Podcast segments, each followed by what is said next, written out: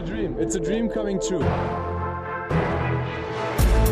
NBA mit deutscher Brille. Von und mit dem einzig wahren Philly Fiddler.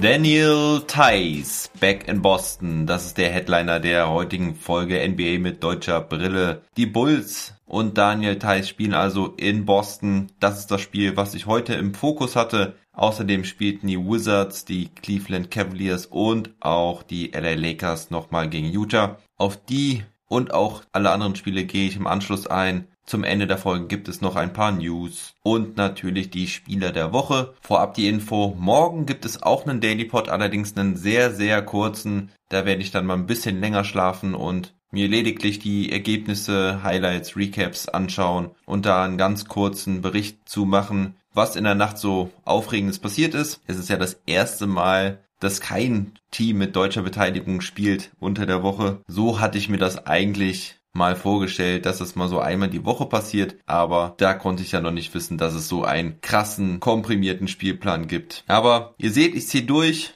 Immer wenn die deutschen Jungs spielen unter der Woche, bin ich am Start für euch. Ich denke, das ist auch ein Grund zu supporten. Also ihr wisst, wie es geht. Ab auf Steady HQ, der vierte Supporter. Im vierten Monat NBA mit deutscher Brille 2.0 wird gesucht. Jetzt geht's los zum Game Report. Die Bulls, ja, auf Platz 11 abgerutscht. Zuletzt sehr schwach, aber immerhin im letzten Spiel mit einem Sieg gegen die Cavaliers. Wollen zurück Richtung Platz 10 wollen in das Play-In-Tournament. Diesen Weg müssen sie allerdings erstmal ohne Zach Lavin bestreiten. Der ist ja mit dem Health und Safety Protokoll erstmal raus. Die Celtics auf Platz 5 mit sechs Siegen in Folge. Letzte Woche war ja richtig stark. Das letzte Spiel war gegen die Warriors. Das war das Duell von Steph Curry gegen Jason Tatum. Heute mussten die Celtics allerdings auf einige Spieler verzichten. Robert Williams ist immer noch am Fuß verletzt und diesmal sind auch Kemba Walker und Marcus Smart krank raus. Das hat allerdings nichts mit Covid zu tun. Da haben sie sich wohl was anderes eingefangen. So starten die Celtics heute mit Pritchard, Brown, OGD, Tatum und Thompson und die Chicago Bulls mit Kobe White, Garrett Temple, Patrick Williams, Daniel Theiss und Nikola Vucevic. Und die Bulls kommen gar nicht gut rein. Die Celtics starten mit einem 9 zu 0 Run. Jane Brown hat früh 8 Punkte. Tatum verteilt den Ball gut. Drei Assists hat er da schon. Unter anderem einen alley pass auf Brown von der Mittellinie.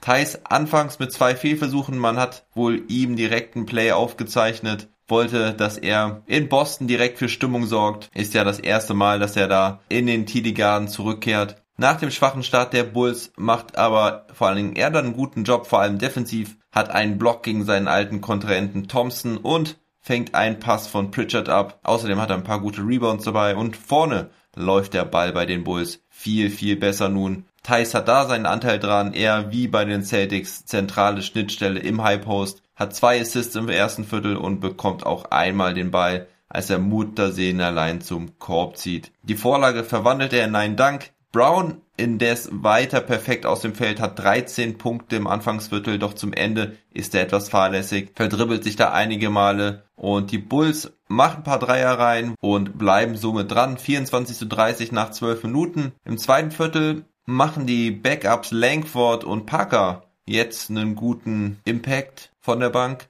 Die beiden mit einem effektiven Two-Man-Game. Langford gefällt mir ziemlich gut, nachdem er wieder am Start ist. Er war ja sehr, sehr lange raus. Er hat auch defensiv Impact, fängt da ein paar Bälle ab, hat da auch ein paar Steals. Die Celtics gehen mit 12 in Führung, doch dann wird es besser für die Bulls. Wutsch macht ein paar Wutschkörbe, Face-Up aus dem Dribbling, Turnaround, Fadeaway, das sind seine Dinger und natürlich auch der Hookshot aus dem Post. Außerdem kann auch er dann seinen ersten Dreier treffen. Die Bulls lassen über vier Minuten lang keinen Korb zu. Vucevic verteidigt der Ochli, während Thais eher unterm Korb agiert und Thompson verteidigt. Diese defensive Strategie geht auf. Ogilvy kann das Mismatch nicht nutzen. Ist natürlich dann auch doof, wenn Ogilvy der Go-To-Guy sein soll, ist ja eher für seine Catch-and-Shoot-Dreier bekannt. Da geht der defensive Gameplan der Bulls gut auf. Die Defense rückt jetzt auch immer eng zusammen, wenn ein Celtics-Spieler zum Korb zieht. Die Freiräume am Perimeter können die Celtics nicht nutzen. Erst Pritchard erlöst die Celtics kurz vor der Halbzeit mit einem Dreier. Der hat aber allerdings auch fünfmal den Ring berührt, bevor er reinging. Hätte Kobe White mal ein paar offene Dinger getroffen, würden die Bulls nicht zurückliegen. So steht es 42 zu 48 zur Halbzeit. In der zweiten Halbzeit kann dann Thais endlich seinen nächsten Korb machen. Eliup Dank nach schönem Pass von Kobe White. Thais revanchiert sich kurze Zeit später mit einem Assist für White. Da war es wieder so, dass Thompson Vucevic verteidigt. Der zieht ihn immer wieder an den Perimeter raus. Da hilft natürlich, dass Vucevic gleich zwei Dreier am Anfang der zweiten Halbzeit traf. Thais kann sich so immer wieder in der Zone für Mismatches anbieten. Als der zweite Verteidiger kommt, geht der Pass auf White raus, der den offenen Dreier diesmal verwandelt. Kobe White macht jetzt sowieso den Unterschied, nachdem er in der ersten Halbzeit wirklich schwach war. Bedient Thais dann im Pick and Pop, der macht den Jumper rein. Außerdem punktet Kobe White beim Zug zum Korb. Gleich kurze Zeit später mit einem weiteren Dreier von ihm. Aber Vorher hat Thais noch einen Ellbogen von Thompson abbekommen. Das sah auch komisch aus, will ich mal sagen. Thompson drückt da Thais weg, rutscht da vielleicht ab. Will ich zumindest hoffen, denn Absicht oder zumindest Fahrlässigkeit kann ich da nicht ganz ausschließen. Thais hält sich da den Kopf, Thompson interessiert es nicht, er steht danach allein unterm Korb und dankt das Ding rein. Danach gab es auch ein wenig Diskussion. Tatum hatte auch ein Wort mitzusprechen, der hatte sich vorher schon mehrmals über Thais beschwert. Naja, man kann auch viel reininterpretieren. Ich würde eigentlich nicht hoffen und denken, dass es da böses Blut zwischen den ehemaligen Mitspielern gibt. Da hatte man ja eigentlich nie irgendwas Negatives gehört in der Teamchemie zwischen Thais und seinen ehemaligen Celtics-Mitspielern. Also denke ich mal einfach nur, dass Thais heiß ist auf den Win in Boston und dass seine alten Mitspieler es ihm nicht leicht machen wollen. Auf jeden Fall gehen die Bulls in der Folge in Führung. Rookie Williams macht jetzt defensiv einen guten Job gegen Jane Brown. Markan bringt Punkte von der Bank. Jason Tatum hat große, große Probleme mit Garrett Temple schon das gesamte Spiel über. Dazu erarbeitet sich das gesamte Team der Bulls Second Chances am offensiven Brett und so gehen die Bulls mit einer 74 zu 66 Führung ins Schlussviertel. Im vierten Viertel kommen die Celtics jetzt mit mehr Energie, aber sie tun sich schwer mit den Veteranen Thaddeus Young und Garrett Temple. Grant Williams muss da gleich mal Lehrgeld zahlen. Gegen Young sieht er schlecht aus unterm Korb. Thaddeus Young aber auch mit gutem Impact von der Bank. Doch Traymond Waters, der Two-Way-Player von den Celtics, er gibt ihnen jetzt richtig gute Minuten. Erster Reverse Layup, direkt danach netzt er den Dreier. So kommen die Celtics wieder ran. Tatum tritt zwar kaum als Scorer auf, aber er macht einen guten Job als Ballverteiler. So er zieht er heute Nacht auch dim, dim, dim, dim, dim, Jubiläum sein erstes Triple-Double in seiner Karriere. Bei diesen ganzen Triple-Doubles, die so durch die Liga fliegen, ist das sehr verwunderlich, weil eigentlich ist er ja ein guter Passer, vor allen Dingen auch ein guter Rebounder, Punkte macht er sowieso eigentlich immer zweistellig. Hat mich ein bisschen gewundert, dass er tatsächlich noch nie ein Triple-Double hatte, aber ja, Assists sind halt so ein bisschen das Manko meistens bei ihm. Doch jetzt übernimmt er ja mehr und mehr den Spielmacherjob, vor allem wenn natürlich auch Kemba Walker nicht auf dem Feld steht. Dann gibt es eine Situation, da sieht Tyson nicht ganz so gut aus. Nach einem Jumpball an der Mittellinie ist Tatum schneller im Kopf und auch auf den Beinen, holt sich den Ball, nachdem Wutsch den Jumpball eigentlich gewonnen hatte. Tatum zieht aber an allen vorbei, zieht zum Korb und Thais kann nur noch faulen. Danach führen die Bulls noch mit einem Punkt. Bitter für die Bulls, denn eigentlich sollte Markan vorher Freiwürfe bekommen. Doch die Challenge von Brad Stevens war erfolgreich und so gab es den Jumpball überhaupt erst. Das ist ein potenzieller Vier-Punkte-Swing. Brown und Pritchard treffen nun auch wichtige Dreier. Ausgleich, doch Vooch ist zur Stelle. Er wird gesucht und gefunden, scored aus dem Post. Die Bulls wieder in Führung, nur noch drei Minuten. Die Celtics jetzt mit ein paar unnötigen Turnovern und auch nicht mehr fähig, sich gute Würfe herauszuspielen. Thais hat die Möglichkeit für den Dagger 3, aber er macht das Ding nicht. Brian Scalabrini witzelt mit Danny Ainge, dass ja das der Grund ist, warum er ihn getradet hat, aber er zieht schnell zurück. Er sprach es auch gar nicht erst aus, sagte gleich, dass es nur ein Witz ist, dass er nur Spaß macht. Danny Ainge war nämlich als Special Guest, als Co-Kommentator mit im Broadcasting. Danny Ainge wollte da auch nicht drauf eingehen. Da hat er sich natürlich nicht locken lassen. Thais macht also vorne das Ding nicht rein, aber die Defense der Bulls steht. Vor allem auch mit Daniel Theiss, der jetzt einen richtig guten Job macht unterm Korb. Es sind nur noch 24 Sekunden, die Bulls vier vorne. Draymond Waters und die Celtics können durch Trappen aber nochmal einen Turnover zwingen. Waters nutzt die folgende Possession und macht den Layup rein, aber Die Bulls kriegen in der Folge den Ball immer wieder zu Kobe White. Der bleibt cool an der Freiwurflinie,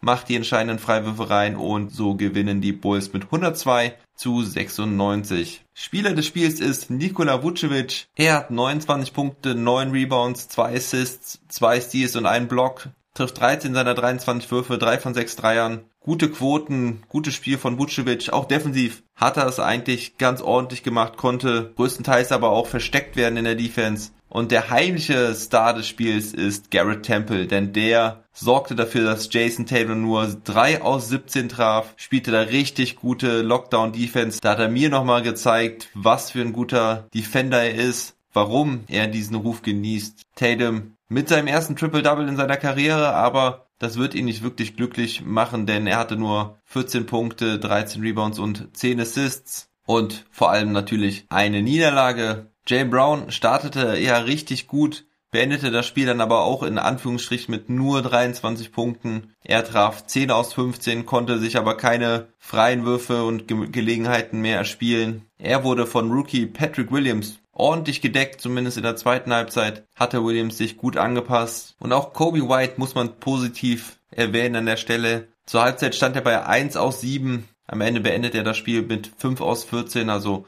traf in der zweiten Halbzeit 4 seiner 7 Würfe, alle seine Freiwürfe, hatte am Ende 19 Punkte und 7 Assists, holte auch einen wichtigen Stil kurz vor Ende und vor allem hat mir auch das Two-Man-Game mit Daniel Theiss sehr gut gefallen. Thais mit 6 Punkten, 6 Rebounds, 4 Assists, einem Steal, einem Block, traf nur 3 aus 9, vor allen Dingen fällt der Dreier weiterhin nicht. Dreimal hat er abgedrückt von Downtown, keinmal getroffen. Aber für ihn sollte der Sieg eine Genugtuung sein. War am Ende defensiv da, wo er gebraucht wurde. Und mich freut persönlich sehr für Daniel Theiss. Denn ich denke, das war schon ein recht besonderes Spiel für ihn. Thaddeus Young ordentlich von der Bank mit 13 Punkten. Auch Laurie Markan zwar mit, nur mit neun Punkten und fünf Rebounds, traf vier seiner acht Würfe, allerdings hat er mir auch defensiv ganz gut gefallen. Insgesamt die Bulls defensiv mit einem ordentlichen Job. Da hat eigentlich jeder seine Aufgabe bravourös absolviert. Die Celtics haben 15 Turnover, lassen 9 Offensivrebounds zu. Das ist ein bisschen zu viel. Die Wurfquote geht eigentlich noch mit 46,8%. Das wundert mich auch ein bisschen. Gut, Jane Brown reißt die natürlich ein bisschen raus, aber auch Tristan Thompson mit 5 aus 6, Peyton Pritchard mit 5 aus 8 und von der Bank Jabari Parker mit 4 aus 7, Trayvon Waters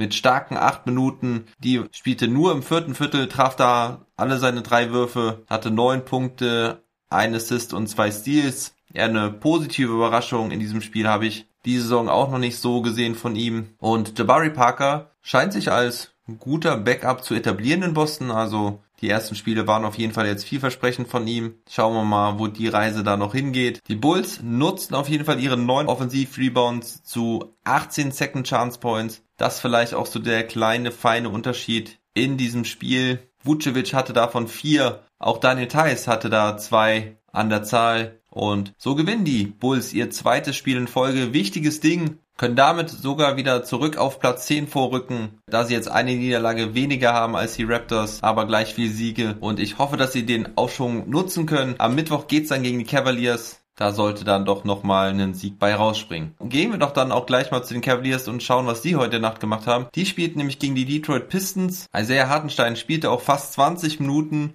Die Starting Five war wieder die, die wir jetzt für die nächsten Spiele erwarten können, also Sexton, Garland, Okoro, Love und Allen. Die Cavaliers kamen allerdings richtig mies ins Spiel. Schon früh lagen sie mit 32 zu 9 zurück. Hartenschein kam da dann rein, konnte so ein bisschen mit die Wende einleiten. Die Cavaliers nahmen den langen Weg auf sich und kämpften sich zurück in die Partie. Langsam aber sicher schmolz der Rückstand und im vierten Viertel konnten sie dann sogar in Führung gehen. Am Ende war es dann eine spannende Kiste. Hartenstein stand in der Crunch-Time auf dem Feld, obwohl Jared Allen weder Foul Trouble hatte oder sonst irgendwie eine Minute Restriction hätte oder sonst was. Auch die letzten Spiele hat er ja weit über 30 Minuten gespielt. Aber Allen kam wohl einfach überhaupt nicht klar mit Isaiah Stewart. Den habe ich ja gestern erst gelobt. Stewart mit 18 Punkten und 16 Rebounds. Jared Allen kam in 28 Minuten gerade mal auf 5 Punkte und 5 Rebounds. Außerdem muss man Sadiq Bay noch loben, der hatte die Pistons erst mit seinem heißen Start so in Führung gebracht. Er traf seine ersten sechs Würfe, das waren alles Dreier und alle im ersten Viertel. In der restlichen Partie traf er allerdings keinen einzigen Wurf mehr. Also Bay kann richtig heiß laufen, kann richtig heiß sein, aber kann dann auch ziemlich schnell abkühlen. Wie eine Mikrowelle eben. Kilian Hayes muss man an der Stelle übrigens auch nochmal erwähnen. Er hatte 12 Punkte und Career High 9 Assists, richtig gutes Game von ihm. Er traf 5 aus 8. Sieht wirklich viel besser aus, nachdem er jetzt seine Verletzung ausgestanden hat. Er hatte ja einen ganz miesen Start in sein Rookie-Jahr. Es ist jetzt sein siebtes Spiel, nachdem er wieder fit ist und in den sieben Spielen haben die Pistons 4 gewonnen. In den sieben Spielen hatte er in 24 Minuten 7,3 Punkte, 3,4 Rebounds, 5 Assists, 2,6 Turnover, aber auch 1,7 Steals und 0,7 Blocks pro Spiel. Er traf immerhin 42% seiner Würfe, nur der Dreier müsste noch besser fallen, da traf er nur 23,1% bei 1,9 Versuchen. Aber es geht auf jeden Fall in die richtige Richtung bei Kilian Hayes. Das war echt ein gutes Spiel heute von ihm. Und ja, aber zurück zum Spiel. Es war halt am Ende sehr knapp. Hartenstein stand in der Crunch-Time auf dem Feld. Er beendete das Spiel mit 13 Punkten, 6 Rebounds, 4 Assists, einem Steal, 3 Blocks hatte allerdings auch vier Turnover dabei. Dennoch gutes Spiel von ihm. Er traf 5 aus 8, hatte das zweitbeste Plus-Minus-Rating seines Teams mit plus 6. Nur Colin Sexton war da besser mit plus 11. Denn am Ende verlieren die Cavaliers dann halt doch 109 zu 105 der Endstand für die Pistons. Hartenstein war da auf jeden Fall maßgeblich an der Aufholjagd der Cavaliers beteiligt. Was mir noch aufgefallen war an seinem Spiel bei seinen Punkten, dass er oft aus dem Cut von der Weakside kommt und dann den Ball direkt mit einem Floater abschließt. Den Move hat er gut drauf und ich finde es auf jeden Fall mal ein Statement, dass er in der Crunch-Time auf dem Feld steht. Gut für ihn, schlecht für die Cavs, dass sie verlieren. Die Playoffs rücken weiter in die Ferne. Dafür sieht es bei den Washington Wizards besser aus. Die gewannen heute Nacht nämlich schon wieder und zwar jetzt auch schon ihr fünftes Spiel in Folge. So eine Winning Streak hatten sie dieses Jahr erst einmal und das war noch mit Mo Wagner. Die Wizards hatten aber auch nicht wirklich Probleme mit den OKC Thunder. Die Thunder waren nicht ein einziges Mal in Führung in diesem Spiel, blieben zwar bis zum Ende relativ nah dran, waren im vierten Viertel auch mal auf zwei Punkte ran, aber Bradley Beal mit 30 Punkten, Russell Westbrook mal wieder mit einem Triple-Double, 13 Punkte, 11 Rebounds, 17 Assists, hat allerdings auch 8 Turnover und auch frisch gebackener Vater Davis Bertans mit 6 Dreiern und 21 Punkten von der Bank. Regeln das Ding für die Washington Wizards auch Robin Lopez mit starken 17 Punkten. Isaac Bonga kam in dieser Partie leider nicht zum Spielen und bei OKC war Topscorer Darius Basley, der einen Career High von 26 Punkten erzielte. Endstand 119 zu 107. Ich weiß nicht, warum bei NBA.com steht, dass Westbrook sein achtes Triple-Double hintereinander macht, denn in dem einen Spiel hatte er ja nur neun Assists. Also auch bei NBA.com scheinen die Daten und Statistiken wohl nicht immer ganz korrekt zu sein. Dennoch beeindruckend. Ich hatte ja gestern erst darüber gesprochen, wie viele Triple Doubles Westbrook in den letzten Spielen hatte. Lass mich nochmal auf den Zettel von gestern schauen. Damit müsste er jetzt 15 aus den letzten 19 Spielen gehabt haben. So, dann mache ich jetzt weiter mit den anderen Spielen. Zum Spiel der Lakers gegen Utah komme ich zum Schluss. Das läuft jetzt nämlich gerade noch, wo ich am Aufnehmen bin. Die Golden State Warriors gewinnen mit 107 zu 96 gegen die Philadelphia 76ers. Steph Curry ist weiter unreal. Er wieder mit 49 Punkten. Was ist denn los mit dem Jungen? Der spielt ja den besten Basketball seiner Karriere mit Abstand. Wahnsinn, was er eine Performance nach der anderen ablegt. Heute mit 14 aus 28, 10 von 17 Dreiern, 11 von 12 Freiwürfen, hat außerdem 5 Assists. Die Sixers allerdings auch ohne Ben Simmons und Tobias Harris. Ben Simmons hätte ihm vielleicht das Leben etwas schwerer machen können. Joel Embiid hatte 28 Punkte, 13 Rebounds, 8 Assists, also auch fast ein Triple-Double. Trifft allerdings relativ schwach mit nur 38,1%. Stephs Bruder Seth war nicht ganz so gut aufgelegt, traf nur 6 aus 15, hatte 15 Punkte damit auch schon der zweitbeste Scorer seines Teams. Und die Warriors bleiben weiter heiß, spielen am Mittwoch dann übrigens in Washington das erste Mal für die Wizards vor Fans. Die werden sich freuen, dann Steph Curry sehen zu können und hoffen natürlich, dass seine Streak gebrochen werden kann. Er hat jetzt elf Spiele hintereinander mindestens 30 Punkte gemacht, hat damit die meisten 30 plus Games in a row im Alter von 33 Jahren oder älter. Vorher hatte da Kobe Bryant den Rekord und ja, der Typ ist einfach Weltklasse. Ich liebe ihn. Finde ich richtig, dass er mittlerweile wieder so abgeht. Und die Warriors im Rennen hält ums Play-In-Tournament. Die können sich mittlerweile deutlich absetzen von den elf platzierten Pelicans, sind dreieinhalb Spiele vor, haben jetzt eine ausgeglichene Bilanz von 29 Siegen und 29 Niederlagen. Und da bin ich auf jeden Fall sehr gespannt, wenn Curry im Play-in-Tournament die Lichter ausschießt. Ich hoffe nicht gegen die Mavs. Aber schauen wir nun weiter auf die anderen Partien der heutigen Nacht. Die Spurs haben ebenfalls eine ausgeglichene Bilanz, nachdem sie heute Nacht gegen die Indiana Pacers gewonnen haben. Derek White war Topscorer bei den Spurs mit 25 Punkten. Aber auch unser österreichischer Jung, Jakob Pöltl, hatte ein richtig gutes Spiel. Er hatte 16 Punkte, 7 Rebounds, 2 Steals und einen Block, traf 7 seiner 10 Würfe. Bei den Pacers fehlte Domantas Sabonis und auch Miles Turner, der eine Verletzung am C hat und man da auch nicht weiß, wie lange er aussetzen muss. Die Pacers weiter am struggeln, hatten keine echte Chance in diesem Spiel, lagen größtenteils mit über 15 Punkten zurück und verweilen weiter auf Platz 9 in der Eastern Conference. Dann gewannen die Miami Heat gegen die Houston Rockets mit 113 zu 91. Die Rockets konnten bis zur Halbzeit gut mithalten, allerdings ab Mitte des dritten Viertels konnten die Heat sich absetzen und dann doch sehr deutlich gewinnen. Die Heat schonten allerdings auch Adebayo, Butler, Hero und Bielica. Kendrick Nunn war Topscorer der Partie mit 30 Punkten. Und dann hatten wir noch zwei Overtime Games dabei. In dem ersten gewannen die Phoenix Suns ganz knapp mit 128 zu 127 gegen die Milwaukee Bucks. Devin Booker wurde 0,3 Sekunden vor Schluss von PJ Tucker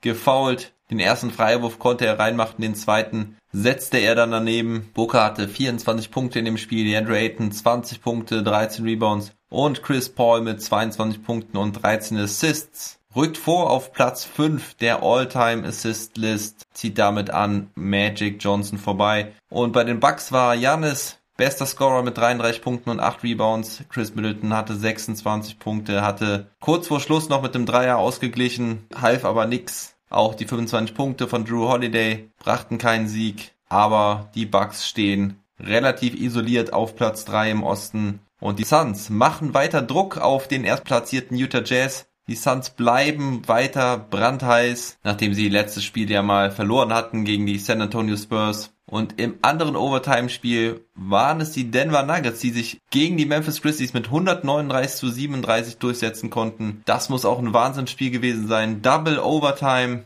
Jokic macht am Ende die entscheidenden Punkte, macht sowieso 47 Punkte hat außerdem 15 Rebounds und 8 Assists. Wahnsinnsleistung wieder mal von ihm. Er trifft 20 seiner 31 Würfe. Auch Will Barton war richtig gut mit 28 Punkten. Michael Porter Jr. mit 21 und auf Seiten der Grizzlies war Ja Morant bester Scorer mit 36 Punkten, 8 Rebounds und 12 Assists. Ja, und kommen wir dann zum Spiel der Lakers. Die beiden Mannschaften spielten ja erst am Samstag gegeneinander und dieses zweite Spiel konnten allerdings die Utah Jazz gewinnen. Rudy Gobert Mike Conley, Derek Favors sahen alle wieder zurück. Gobert und Conley hatten auch beide gleich mal ein Double-Double. Beide mit 14 und 10. Gobert mit 10 Rebounds, Conley mit 10 Assists, beide mit 14 Punkten. Joe Ingles hatte 21 Punkte, Jordan Clarkson war Topscorer der Jazz mit 22 Punkten. Topscorer der Partie war Taylor Horton Tucker von der Bank der Lakers mit 24 Punkten. Schröder hatte 15 Punkte, 4 Rebounds, 6 Assists, 4 Steals und auch wieder nur ein Turnover. Er traf 6 aus 11 in 28 Minuten, 2 von 3 von der Dreierlinie, das sehr erfreulich. Allerdings ist es klar zu sehen, dass die Starting Five